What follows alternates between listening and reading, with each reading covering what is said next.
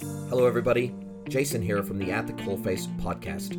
I've created a new sub series called Mentoring Moments, and Mentoring Moments is composed of clips taken from my one on one and group mentorship sessions where we discuss e commerce, digital, retail, and so much more. Hopefully, you get a lot out of this. Enjoy.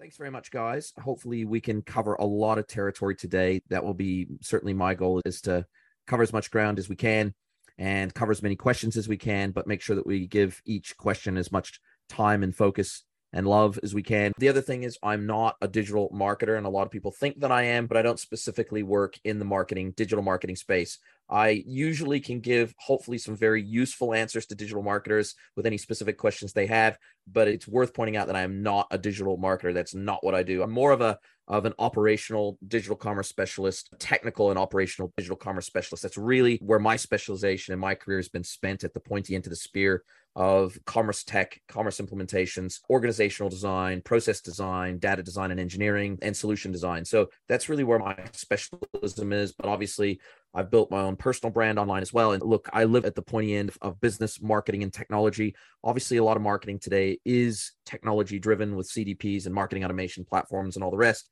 first party data, zero party data platforms, and the like. Look, I have a deep operational understanding of marketing. So hopefully, I can be helpful to you guys there. And I hopefully have some help that I can give specifically around the areas of career progression, personal brand building, those types of things. I've helped a lot of people. I've mentored on a one to one basis in agencies that I've run. I've helped mentor people through their career progression. So hopefully, I'm able to provide some advice and guidance there where it's necessary. And uh, hopefully, everybody will get a chance to ask any questions that are on their mind today. So that's pretty much the housekeeping out of the way. So I'm going to open up the floor. Anybody that wants to stick up their hand first. I know, John, that you got a chance to speak to me a couple of weeks ago, so you may not have many questions for me today, but I'm ready to hand the floor over to the audience here. And anybody that would like to put up their hand and ask the first question, let's we can kick things off. I have one, Jason, on we're using Shopify from a D2C perspective. And it's really around that loyalty piece, that nurturing your customers should this recession be as bad as what we're talking about? How do we really nurture those customers that we already have? At what point does it actually make sense for a small business? What point does it actually make sense to pay more per month on those plans? Is it worth going all out or any thoughts or recommendations there? The funny thing with shopify is that you really don't gain anything from a loyalty perspective by going up plans, even up to Shopify Plus. You really don't, it's not like you gain a whole bunch of that would make a customer by definition stickier just because you're using a, a more expensive mm. plan of Shopify. Where you start to benefit with Shopify Plus is things like uh, API connectivity, API overheads and bandwidths, Shopify Flow. You start to get, you start to be able to customize checkout a little bit more, at least from a design and look and feel perspective, but you really don't get a tremendous amount of additional functionality. And so, even from a promotions perspective, you can only have one automatic promotion active at a time on any regardless of the plan. You can have shopify scripts which can run custom you can have custom promotions with shopify scripts and stuff on plus but most merchants don't do that even when they're on shopify plus. They usually go on to plus because they're at such a gmv value that effectively shopify pushes them onto plus anyway or they want to start using shopify POS and they want to have it included with their plan and some of the upgrades on shopify POS. They want to have this holistic system that can handle massive volume. So that's the major benefit of going with Plus. Now, when it comes to loyalty programs or membership programs, those are all delivered via apps anyway, regardless of what. Yeah, yeah. So we're with Yotpo. Oh, sorry, Yotpo is the reviews. Loyalty is S Loyalty, I think it is. Yes, a lot of brands will use like Rise or Yotpo or any one of a number of other loyalty yeah. programs, platforms.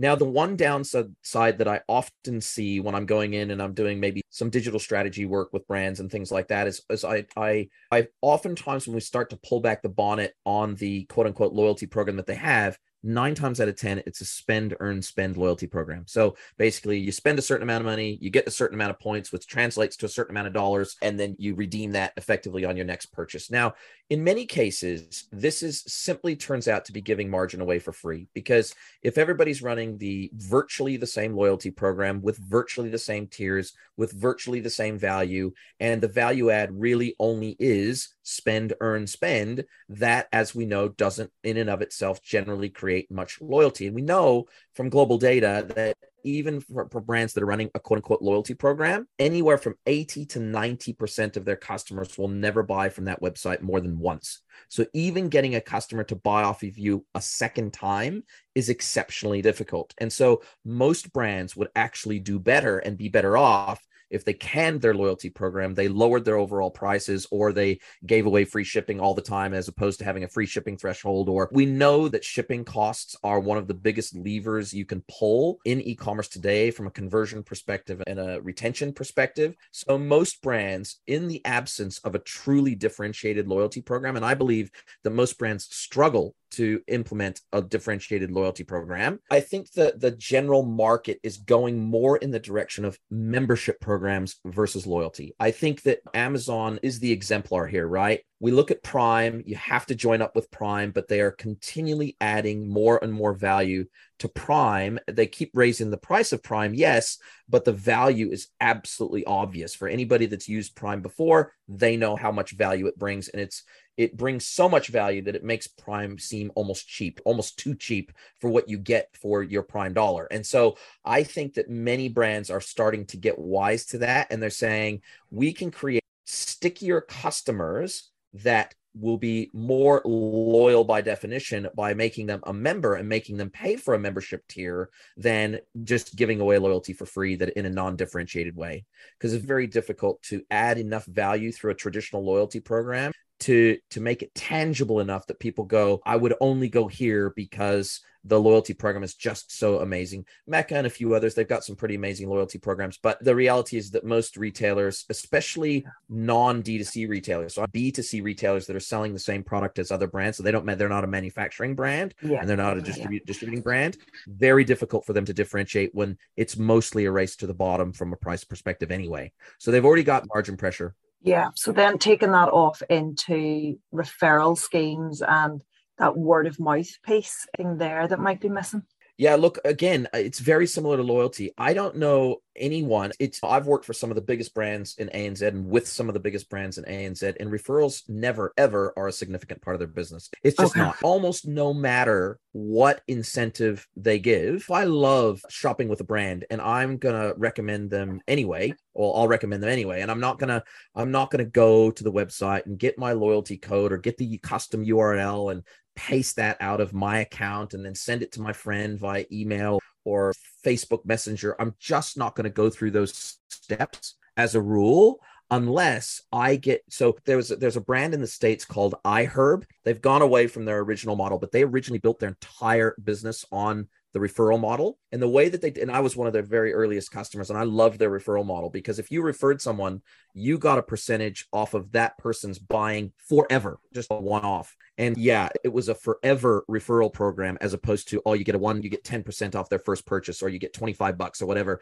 there was a massive incentive to refer them because you got a percentage of everything they bought forever and so that was a pretty good referral program and people went out of their way to refer and they actually they, they built their business actually on influencers influencers that because that referral program was so successful, they didn't even do outreach with influencers. Influencers just did it on their own. So they would do like a purchase, they would do a haul on YouTube where they would do an unboxing and then they would put their referral code in the description or up on the screen. And then they knew that their audience, if their audience purchased, then they were going to get a share of that audience's purchases forever. And so they've done away with that now. They've played with their loyalty and referrals program over the years. and They've made five or six tweaks to it. And that's not no longer how it works. Apart from truly standout referral programs like that, most mid market brands, they can't create a referral program that gets any traction. Anything else? I spoke to you first way back two years ago. I think it was Econ Live in Belfast where you dialed in. Our biggest issue, we have two brands. One does particularly well online, which is a skincare brand. Our biggest challenge is that we also have the traditional trade salons that we still supply into because they're professionals and that's where our, our brand was born. And there's just this constant clash of you're discounting online. You said it was a professional brand, blah, blah, blah, blah, blah. And I don't know that we ever, I don't know that, that we ever solve that other than we tend to try and now run the same promotions and the same discount strategy online as we do offline, but that then limits what we potentially do online. And I'm just wondering, is there any thoughts or is there anybody else that you've come across that's, that has been able to do it particularly well? Because anybody I do talk to, it's always going to be a clash. It's all it's always that independent retailer versus moving forward with e-commerce or even trying to get them to do social selling online. It's just extremely hard work. But at the same time, from a volume perspective, I can't do without them right now. So yeah, is there anybody in particular that has managed to do that particularly yeah probably the brand that's in your sort of vertical or category that's managed to do this really well is dermalogica they have been very yeah. successful at creating a dc brand but also supporting independent skincare professionals that sell and deliver the Dermalogica products alongside perhaps other products in a full-blown skincare setting. So I think they're probably the gold standard in that. Now, the biggest challenge that they have is that when you look at some of the marketplaces where some of the skincare brands or some of the skincare specialists have bought their products in bulk and then resell through marketplaces. They've had their own challenges in terms of brand damage, especially when they've tried to also go direct to marketplaces and they've tried to preserve their margin in marketplaces to protect their brand but then they have some of their resellers that undercut them in the marketplaces. It's a very challenging space when you are running DTC in combination with B2B it is just challenging. It, there's no two ways yeah, about this. Yeah, i've yeah. worked with a few brands now I worked with a very large brand in Australia working in the let's just say the watch category. I won't go any more specific than that. And they for the for many years, for many decades in Australia, they were B2B only. Then they went to establish a D2C brand. Now they didn't discuss this with their B2B customers because they didn't actually want to deal with the pushback. They knew that there was going to be pushback, but they the challenge that they had was that there were two areas where they their retailers and resellers were not able to drive significant revenue and they had major issues with the B2B customers cherry picking the range. So for example, there was they had not a single one of their retailers that would carry their entire range across men's, women's, kids, the whole 9 yards. And so they had to establish a D2C play to have full range representation in market. The second thing was is that at the end of a season, they had to have a liquidation channel because their B2B customers were not prepared to take the risk of buying a whole bunch of end of season inventory and then having to try to liquidate that at a cut rate price. Why should they have no incentive to do that? So they needed to have a direct to consumer channel where they could liquidate end of season stock and not massively undercut the market, just sell it at enough of a discount to, to move the stock through and be able to move into the next season. So they had to establish a D2C play. But what's interesting about this is that within 12 months of them establishing their D2C channel, and it was purely online, it was a pure play online e- e-commerce direct consumer channel, and they did not discount online their current season inventory. They didn't, they sold it at MSRP. They sold it the retail price. They would occasionally do specific specific promotions with coupon codes or whatever, but their website price, they didn't undercut their retailers, but they got such pushback and they could not get tracked enough to make up for all of the brands that threatened to pull their dealership. And it was and it accounted for tens of it was i think it was yeah, something yeah. like 100 million dollars or something like that a year of revenue that was threatened to be pulled from them. And so what they did is they turned their website into a pure online catalog and they stopped being transactional online because otherwise they would have lost all their wholesale business so I totally understand where you're coming from. And it is absolutely a challenge. But I think if you speak with your retailers about that, and there are ways around this, it's not just a matter of making sure that you've got full product and range representation in market at all times. But you can also you can also do some structural things with your e-commerce website to where they maybe get a little bit of credit. So you can divide your area into catchments in your specific area. So if you have an existing b2b retailer in a given region you might assign them a catchment and you might say okay of all the online sales we do, we're going to give you a little bit of a cut and we're just going to give you that as like a commission because you're representing our brand in your area, right? So there, there's a few different ways like that that you can set this up. You could even get your online customers to pick their local regional therapist, skincare therapist, whoever it is that might retail the products, you could get them to select as part of the checkout process the one that's closest to them so that you capture that as the one that should get the credit. How to or you could even put something online about in as part of the checkout process. You'd have to be on plus to do this or you'd have to do some funky hacking to get this through but definitely do it. You could ask them how they heard about you and then you could make that a free form text field that you could then parse. And if they told you a specific local retailer or skincare specialist then you could give that customer to them and assign that to them with a custom customer tag. And then that allows you to run analytics very easily based on customer tag. So you could simply tag every single customer in your shopify database with the catchment area of the person that belongs to and then all the revenue you could give a tiny commission to those local shops. And so there are a few different ways other than that to deal with this pushback but i have seen it before and it is a challenge. But oftentimes it just comes down to biting the bullet and saying we have customers that want to buy direct from us. We have customers that want to buy direct online from us we have customers that want to buy our entire range and none of our retailers are able to do this. They're never they're, they're they're not able to offer the complete online offering that we are able to offer. We have no choice. Our customers have a gun to our head. They want a direct consumer experience engaging directly with us. Maybe you ask them the question. Maybe you say what do you want us to do? We want to be a sustainable business. We want to be able to make good products we want to be able to make a profit and be sustainable long term. What do you suggest we do? Because we're getting pressure from customers to buy from us direct in some instances, and we need to be able to furnish that market. We need to be able to supply that market. So, what is your suggestion? What would you like us to do? And open a dialogue yeah. on that footing. Put the ball back in their court. Good idea. Okay. And then on the back of that, what does it really take to build a subscription offering? Yeah, on Shopify, it's tough because there are not any fantastic subscription. I mean, there, there are a few. There are a few. There's Recharge and there's a few others. The problem is that most of the apps out there, because of the way that Shopify locks down its checkout, there's they've opened up their checkout SDK relatively recently. So I expect this to change. It was only happened about six months ago.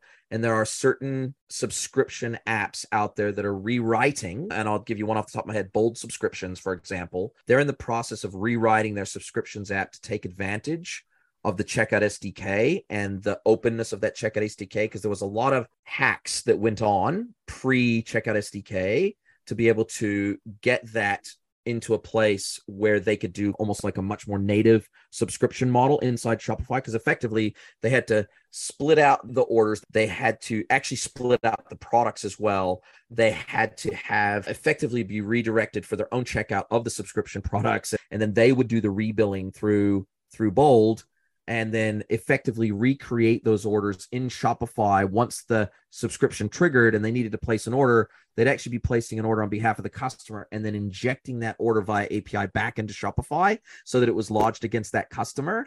So it and they would do the billing effectively. It's an interesting it's an interesting thing. There's not a lot of super seamless solutions yet, but bold bold subscriptions is probably going to get you about as close as you're going to get because you need to be able to have pause, resume, skip, uh, amalgamate subscriptions across multiple products and across multiple frequencies. You need to be able to drop items off of a renewal. There's a trem- I've done a lot of work with subscriptions over the years, and it is a tremendously complex user experience to build for and you know, to cater for all the different use cases where somebody comes to your website and buys something new, but they want to add it to an existing subscription, for example. There's lots and lots of use cases like that are hyper complex. So you really need a subscriptions platform that is thought of all those weird and wonderful use cases to make it completely seamless for the customer. Thank you. Does that make sense? Yeah, yeah. Good. Thank you. No worries. We'll turn the we'll turn the mic over to anybody else that wants to ask a question. Shelly, anything else? Anything else from you? Because I think uh, you probably had the longest list of questions coming into this particular session. Yeah, over the weekend, Jason had mentioned about that WhatsApp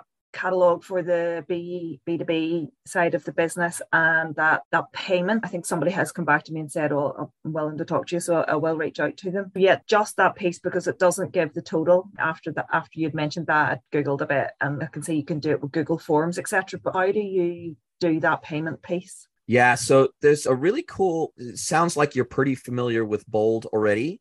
So there's a few different ways you can do this. And one of those ways is through Bold Checkout. Now, Bold Checkout effectively gives you a hosted checkout page with totals and everything. It's basically like a it's like a one-click checkout basically and that link can be pasted anywhere. And so you can have a fully populated cart. You can have you even as an admin if you're talking to someone over you know let's say it's whatsapp or let's say it's facebook messenger or whatever you can send them a link with the specific payment for that specific order. And then what happens is bold checkout will actually sync that order to Shopify. So it actually creates the order in Shopify with all the customers' details. There's also a few different payments platforms that can facilitate this almost anywhere. So there's there's reach payments, there's balance payments, there's a couple of other payments platforms even to a lesser degree stripe can facilitate these in platform payments in unique ways with unique payment links so I would I but I would start looking very seriously at Bold checkout as a very full featured. And look, I don't work for Bold. I don't get a I don't get a commission for recommending them. They're just really smart guys and they've built some really good platform technologies over the years that are e-commerce platform agnostic. They started out really just writing apps for Shopify. That was always the genesis of their business. But now with their bold promotions, their bold checkout, their bold subscriptions, they now have this standalone suite of apps that are not dependent on an e-commerce platform to function. So instead of being a, an app plugin, they're standalone functionality. So I would look at the bold checkout because I think you could do almost anything you want to do using bold checkout. Okay. And that will calculate from WhatsApp though? It can would probably require a little bit of custom integration between WhatsApp and bold checkout, but they could definitely give you some advice on how to do that. Great. Thank you. There's also some there's also some text SMS commerce platforms that don't just do commerce via SMS, they also do commerce via WhatsApp. So you can actually send out offers via their platform, an SMS number via WhatsApp. And effectively, people have subscribed to get deals and promotions, and they effectively one click purchase and they just say yes, and it executes the transaction. So I would look at in in the UK, I don't know. There's a few down here that operate locally in ANZ that specialize in SMS commerce or message based commerce. But I'm sure that in the UK, you'll have some local specialized companies that do the same. So I would be looking at cus- companies that specialize in SMS or message based commerce, because if they do SMS based commerce, most likely they also have an integration with the major messaging platforms. Most likely. Okay, great. Thank you. Good stuff. Before um, we move on, Shelly, before we move on to, to Maud and John, just one second. Sorry to interrupt you, John.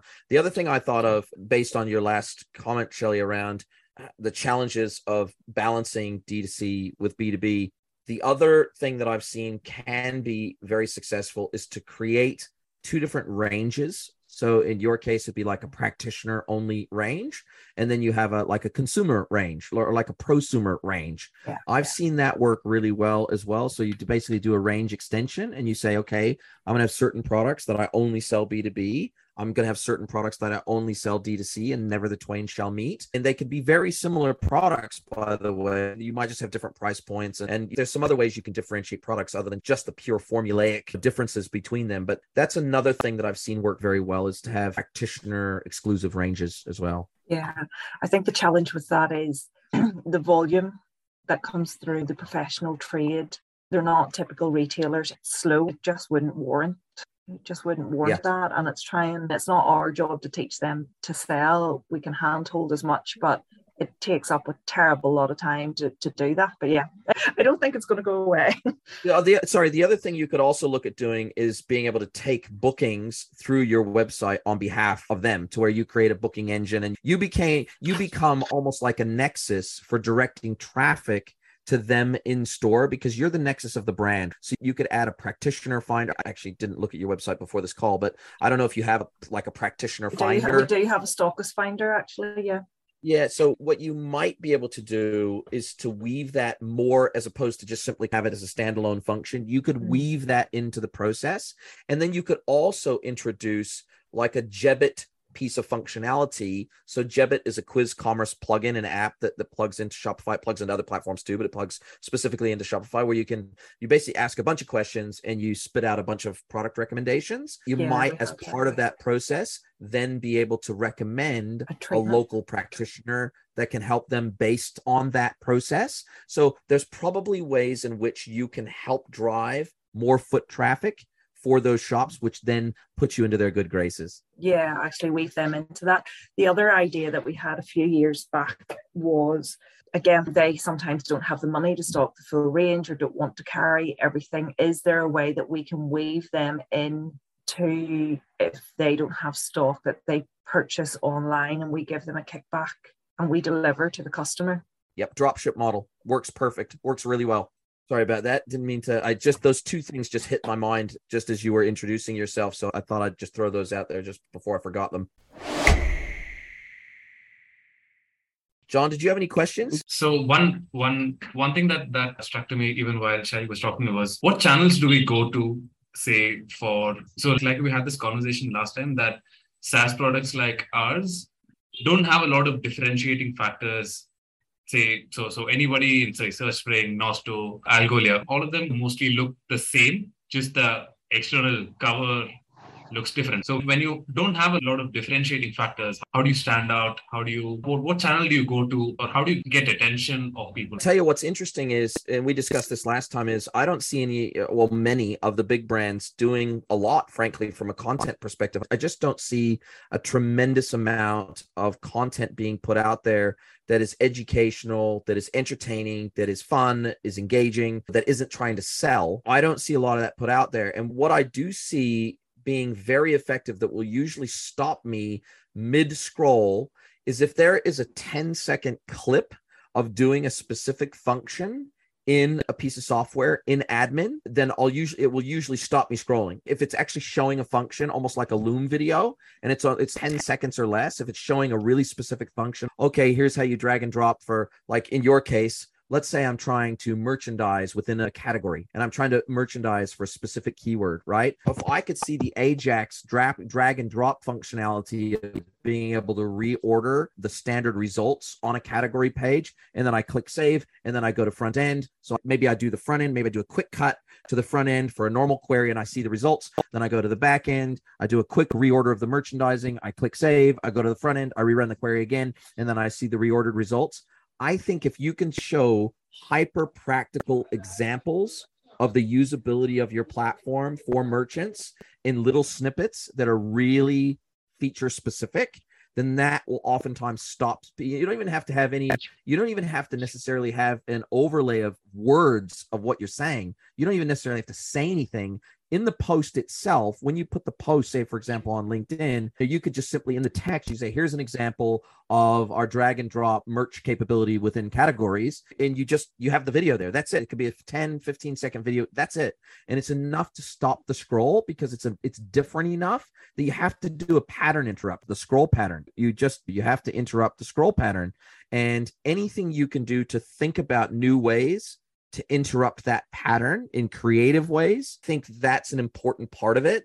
But I also think being in places that you think your customers are not. I think a lot of B2B brands, they think their customers aren't on TikTok. They think their customers aren't on Instagram. They think their customers aren't necessarily on Facebook. They think their customers aren't in places that they absolutely are. They, there's plenty of e-commerce marketers that live on TikTok, right? Whether it's because to be entertained or because they want to learn how to market on TikTok, whatever. And so they're going to be exposed to your content potentially. And so I think that you have to be creative if you don't want to just do spend hundreds of thousands of dollars on performance marketing bottom of the bottom of the funnel stuff if you want to genuinely create demand for your category or your product then you're going to have to do a little bit of guerrilla marketing to get you there. I think you're going to have to either start a podcast or you're going to have to you're going to have to join some online groups that specialize in visual merchandising. You have to get in there. You're going to have to provide advice. You're going to have to provide support. You're going to have to do things like I mean, think about what I'm doing here, right?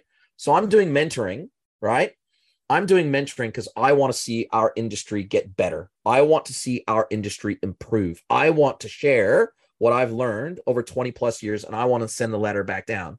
But by definition, just by sharing this content online, it helps to establish me as a thought leader. It helps establish my credibility. It helps to establish me as hopefully a person that can be trusted and that resonates with other people. And my content in weird and wonderful ways makes it into places that I can never anticipate. I get people reaching out to me on LinkedIn saying, Hey, I'd like to tee up a call. Looks like you might be able to help me. And I don't know what piece of content they've seen until I talk to them that maybe cause them to think about reaching out to me. I do no paid marketing for my consulting business, and it's all based on me trying to give as much help to the industry as I can.